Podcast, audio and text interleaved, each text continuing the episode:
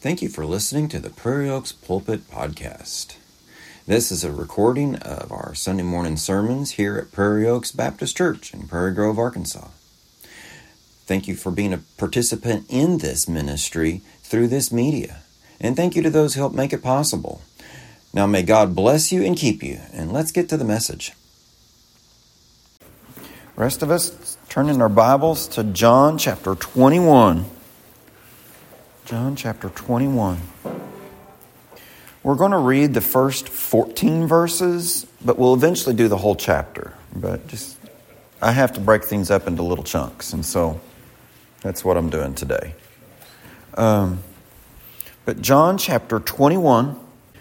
After these things, Jesus showed himself again to the disciples at the Sea of Tiberias. And in this way he showed himself Simon Peter, Thomas, called the twin, Nathanael of Cana in Galilee, the sons of Zebedee, and two others of his disciples were together. Simon Peter said to them, I'm going fishing. They said to him, We're going with you also. They went out and immediately got into the boat, and that night they caught nothing. But when the morning had now come, Jesus stood on the shore. Yet the disciples did not know that it was Jesus. Then Jesus said to them, Children, have you any food? They answered him, No. He said to them, Cast the net on the right side of the boat, and you will find some. So they cast, and now they were not able to draw it in because of the multitude of fish. Therefore, that disciple whom Jesus loved said to Peter, It is the Lord. Now, when Simon Peter heard that it was the Lord, he put on his outer garment, for he'd removed it, and plunged into the sea.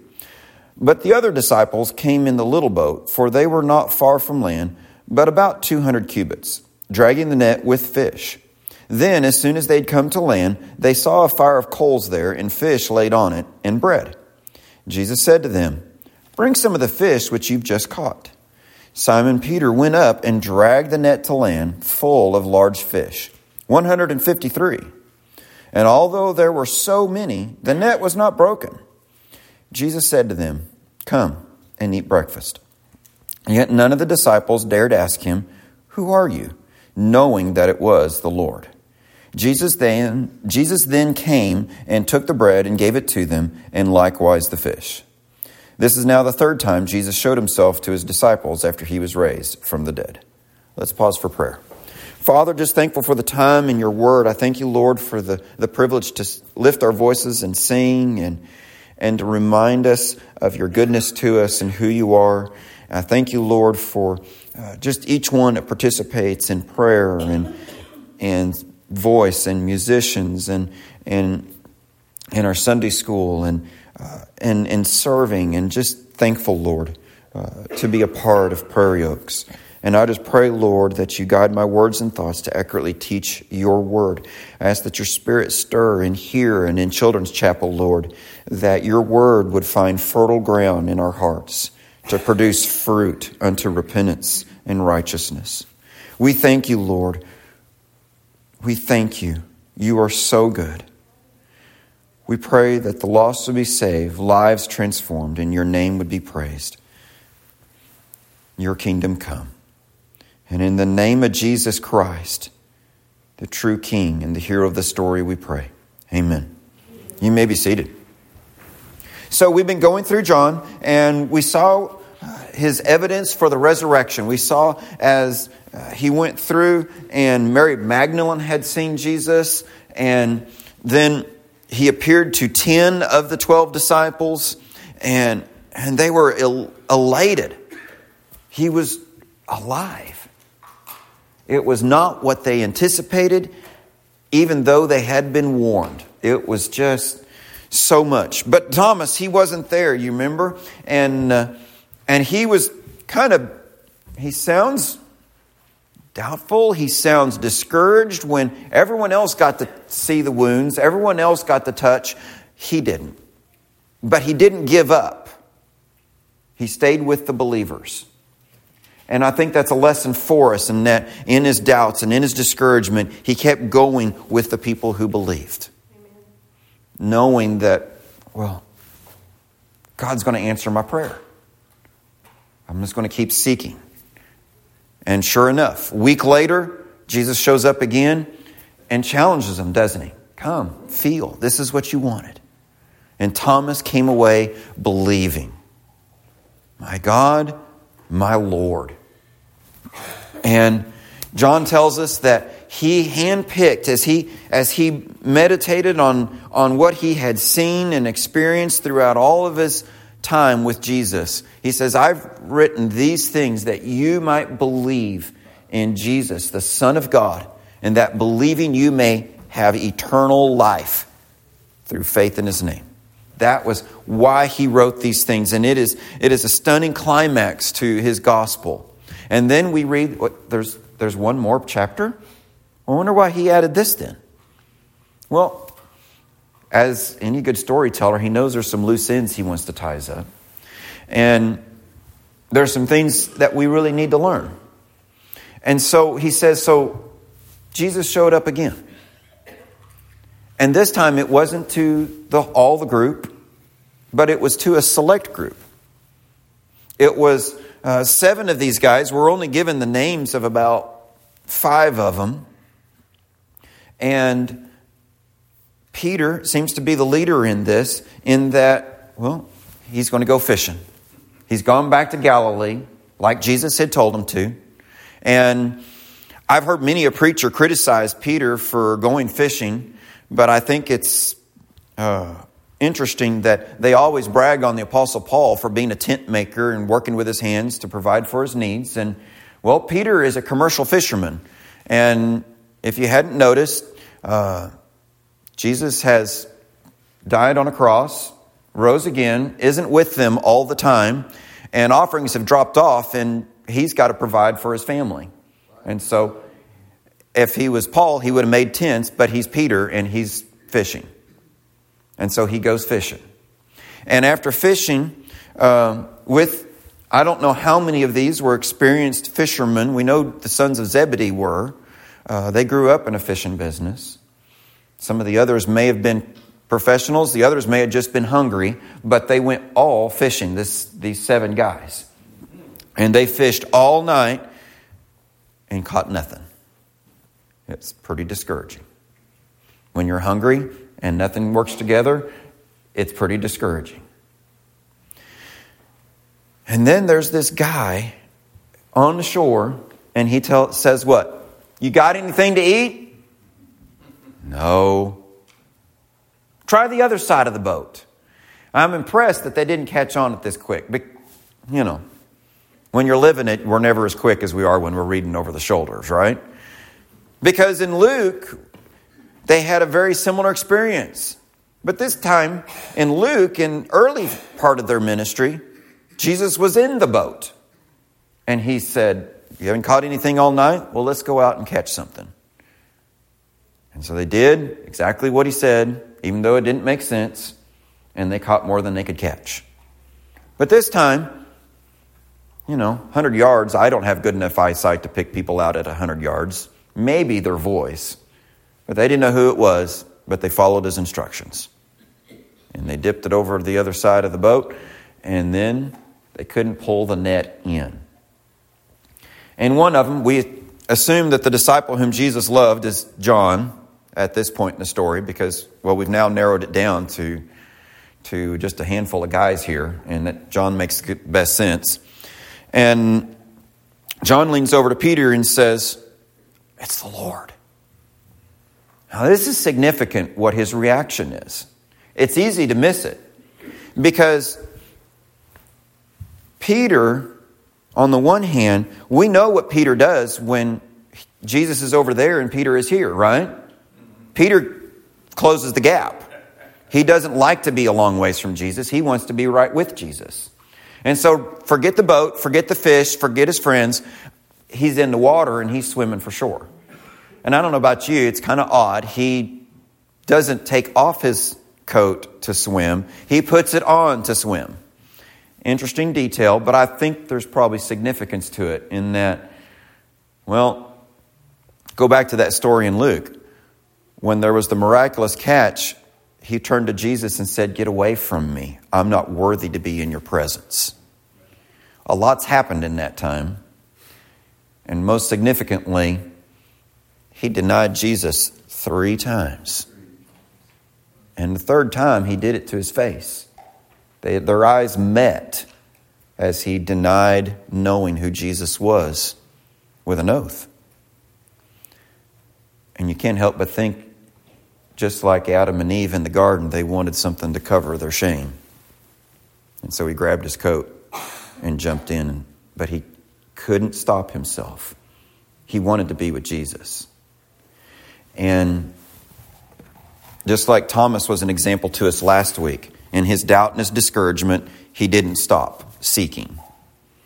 Peter, in his shame and in his regrets, he didn't stop seeking.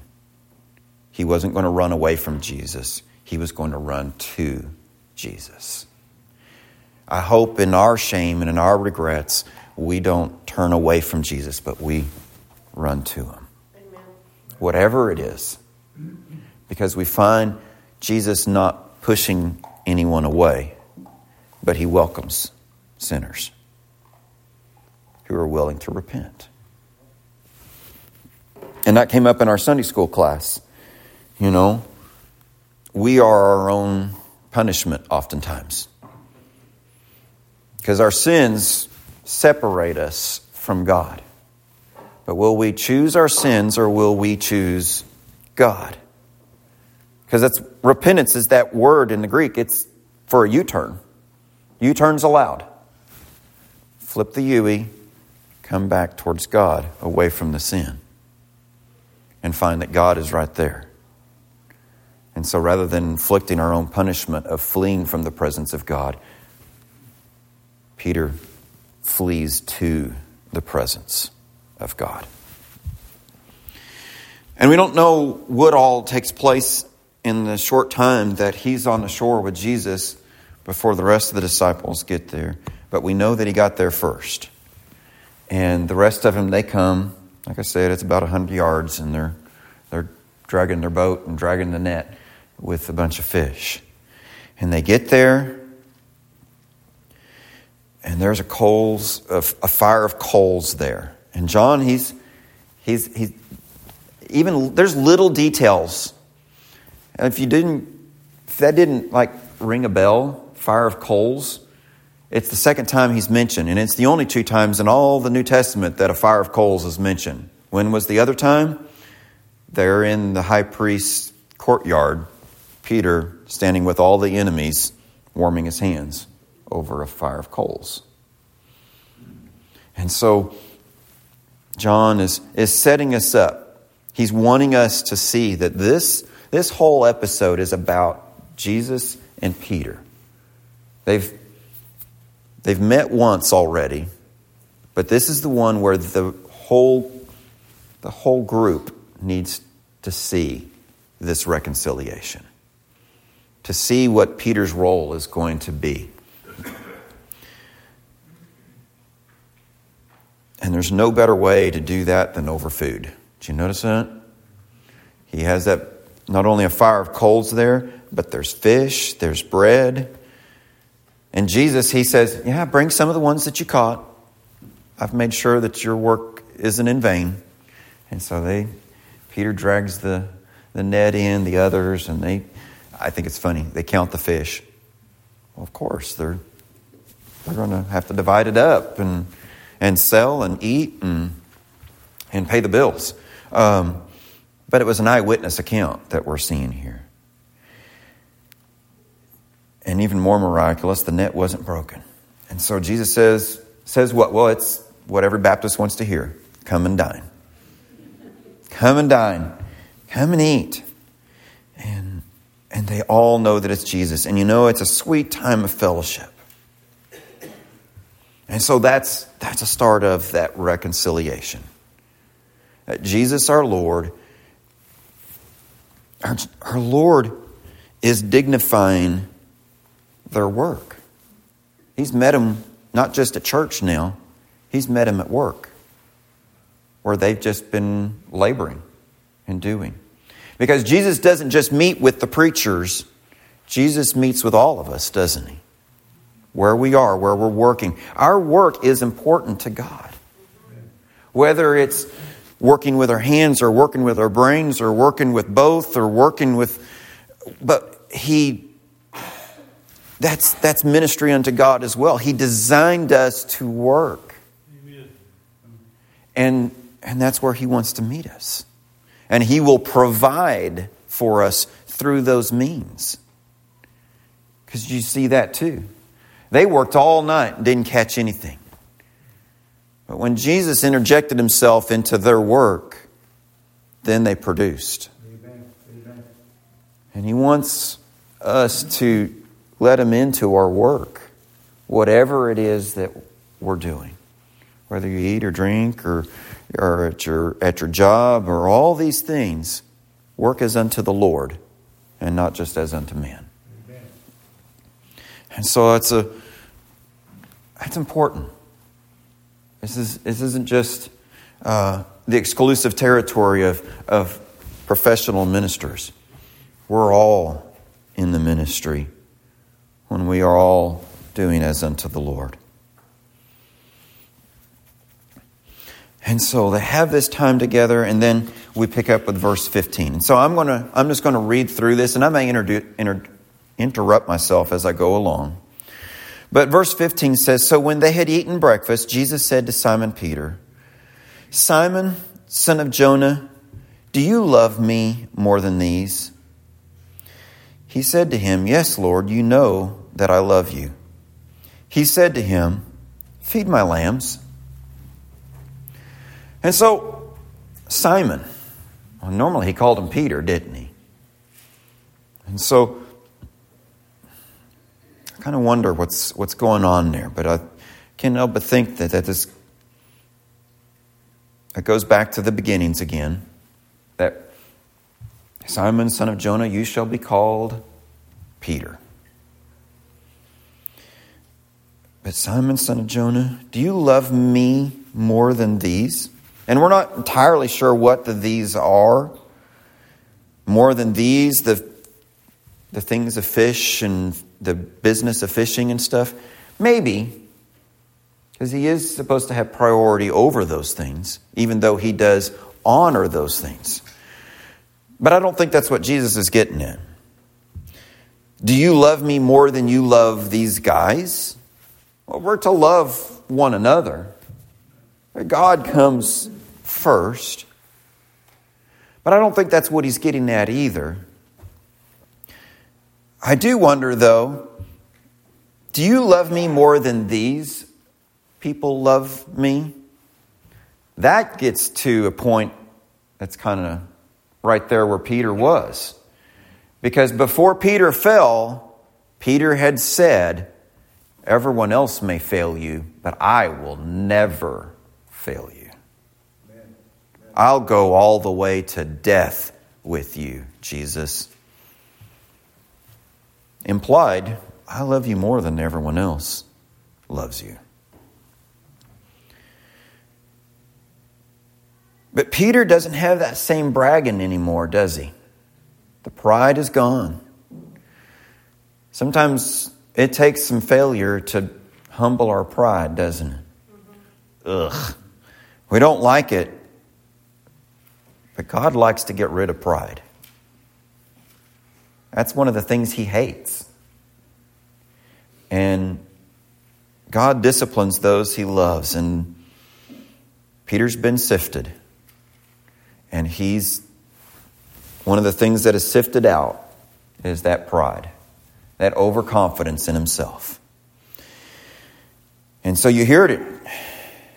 Yes, Lord, you know I love you. You know. You know me better than I know me. Because also implied in his arrogant reply earlier was, You don't know me that well, Jesus. I won't fail you. Oh, now he knows. Jesus knows me way better than I know me. But you know my love for you. And Jesus says, Feed my lambs. And I think there is an important connection here in that the first and greatest commandment you shall love the Lord your God with all your heart, with all your soul, with all your mind, and with all your strength. And the second is like it you shall love your neighbor as yourself. And that Jesus is linking those together again. If you love me, then you'll love the ones that I love. You know?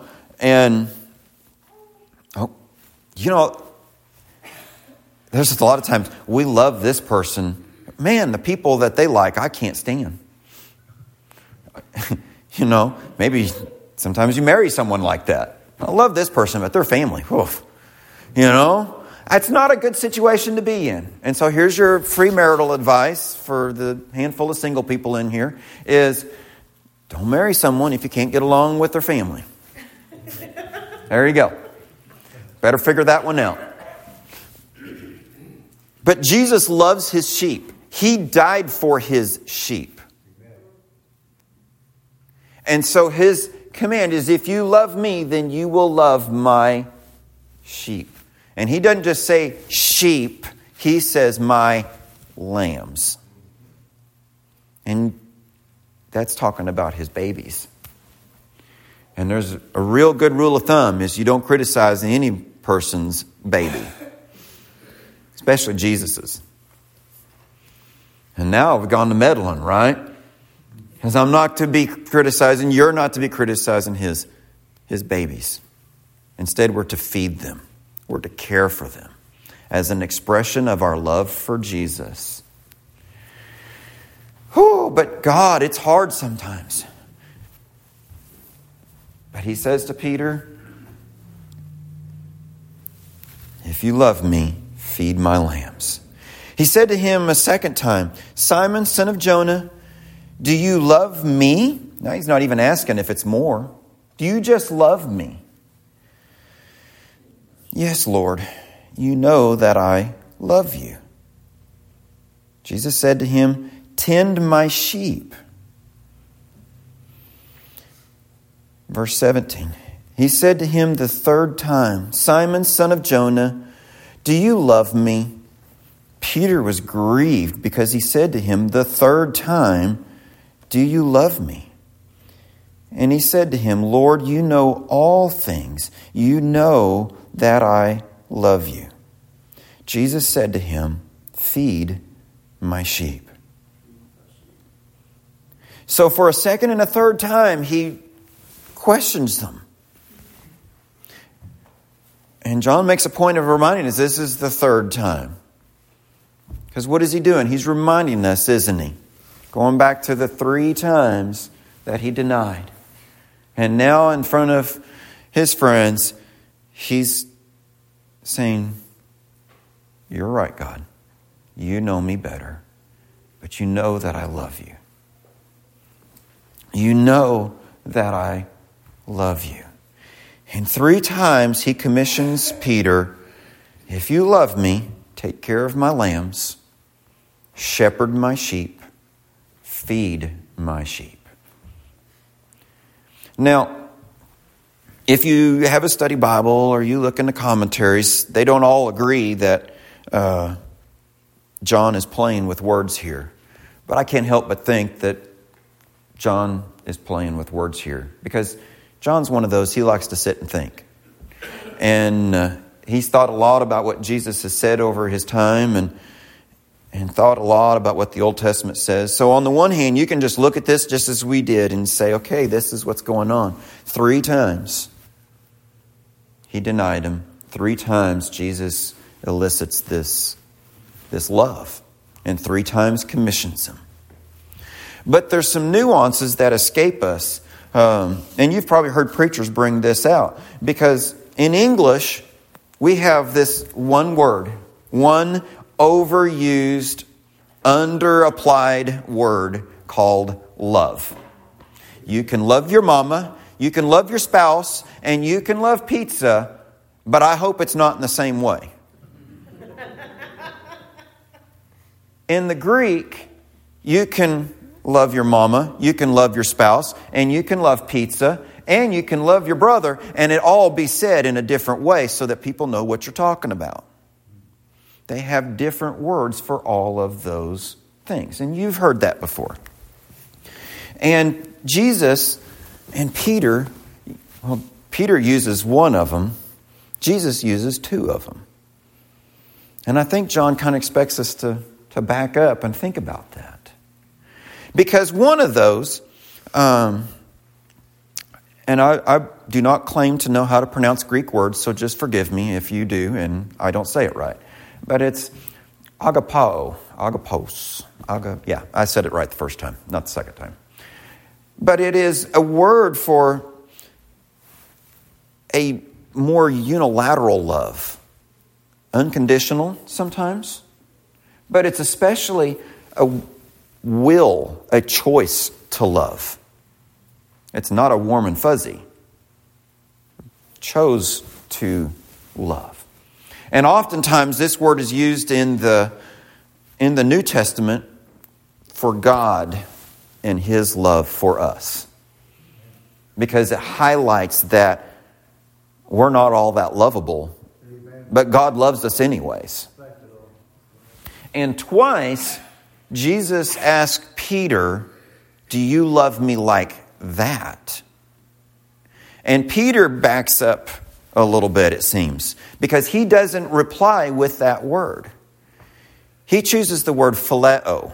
And it's unfortunate that it's connected to a very uh, disreputable city in our country, but it's connected to Philadelphia, the city of brotherly love. But it's more of a love of feeling it's also a love between peers of friends, which made it unusual when brothers love each other that much. But it was, it's a love because I was loved first. And so, in some ways, Peter's nailing it. He doesn't love the way God does, he loves because God is very lovable. And so we love and he loved Jesus like that. He loved Jesus with all of his emotions. And three times he affirms that. And that's why I think after the first two, Jesus meets him where he's at and says, Do you love me like that? And Peter's like, Well, you, you know not only all things, but you know me, and you know that I love you. And Peter does the same thing. He plays with a word there called know. Because again, you can know how to plant a garden, you can know how to do algebra, and you can know your wife, but you probably don't know them all in the same way. And in the Greek, they have different words for all those different things. Jesus, you know everything in that he knows this wide base of knowledge. You know everything kind of word. But the next time, he says, in that third time, you know everything and you know. He's talking about a very intimate knowledge of love. Jesus, you know very intimately how I love you with all my emotions because you first loved me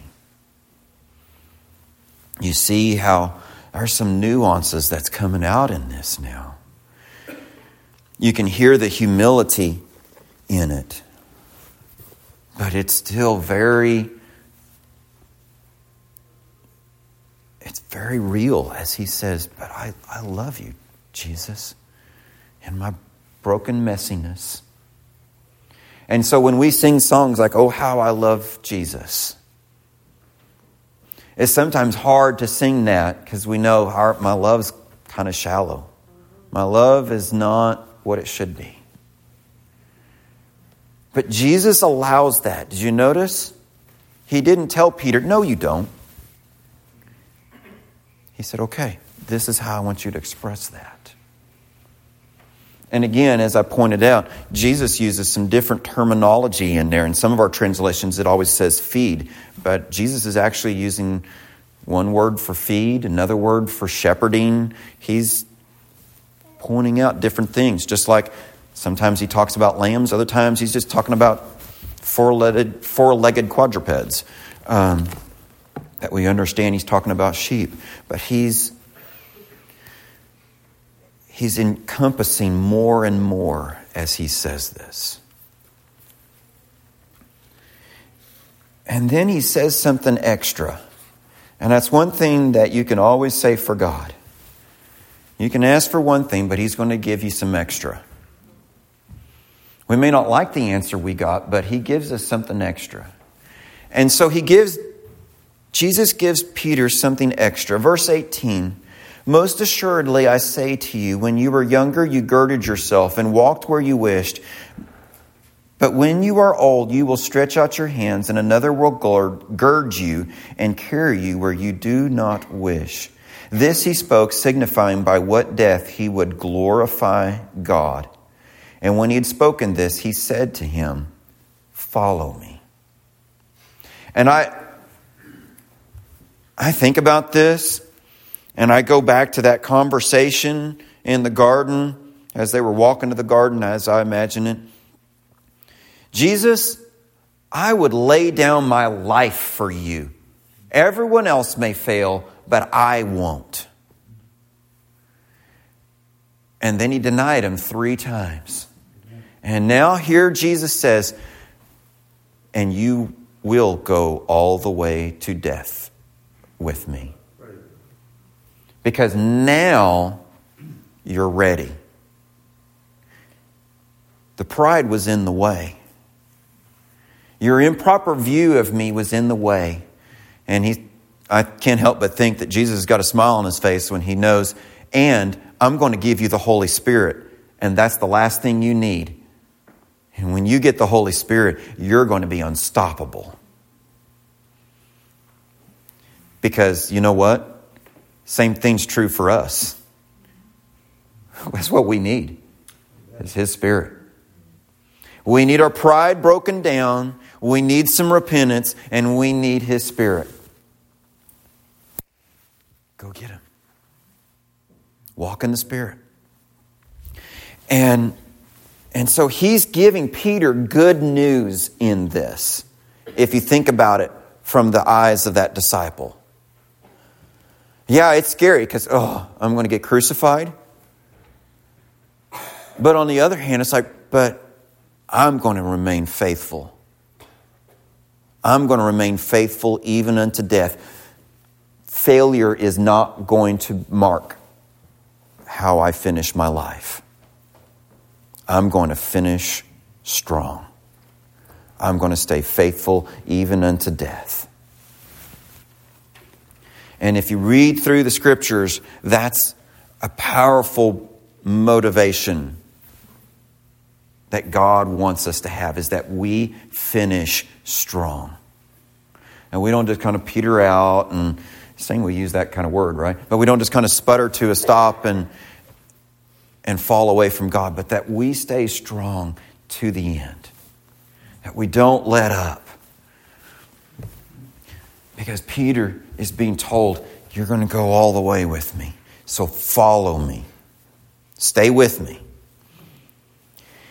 And I think it's that picture that Peter, he looks around. In verse 20, then Peter turning around saw the disciple whom Jesus loved following, who also had leaned at his, on his breast at the supper and said, Lord, who's the one who betrays you? Peter, seeing him, said to Jesus, But Lord, what about this man? Jesus said to him, If I will that he remain till I come, what is that to you? You follow me. Now, I have to admit, it's kind of a weird way to ask that question. But this is one, they always kind of competed, but at the other side, they competed as friends. Outside of Jesus, this is Peter's best friend, is John. You see them together all the time. And so you can't help but wonder if Peter's a little worried. He's like, I wouldn't want John to go through that. Is he going to? What's going to happen to all my friends? And Jesus isn't going to answer that question, is he? Just like for us, we don't know what lies ahead. We can make some guesses and we can make some wonderings, but in reality, we don't know. And Jesus says that's the way it's supposed to be. Instead, you follow me. Day by day, every day, you follow me. In the Word, in prayer, just follow me. It'll work out. Just follow me. And just like human beings, they got a little confused about Jesus' answer. Then this saying went out among the brethren that this disciple would not die. Yet Jesus did not say to him that he would not die, but if I will that he remains till I come, what is that to you? And he says that he never said that I wasn't going to die.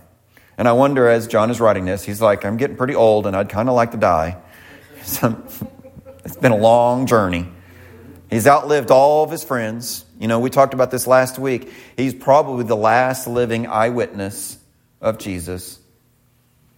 you know, he's going to stay faithful to the end, but he's kind of hoping the end gets sooner rather than later.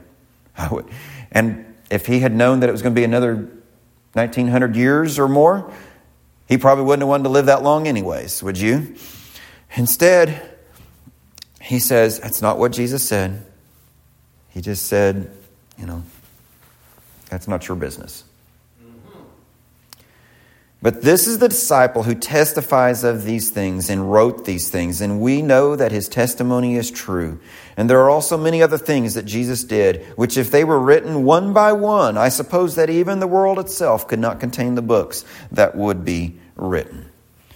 But these things are written that you may believe that Jesus is the Christ, the Son of God, and that believing, that believing you would have eternal life through faith in his name.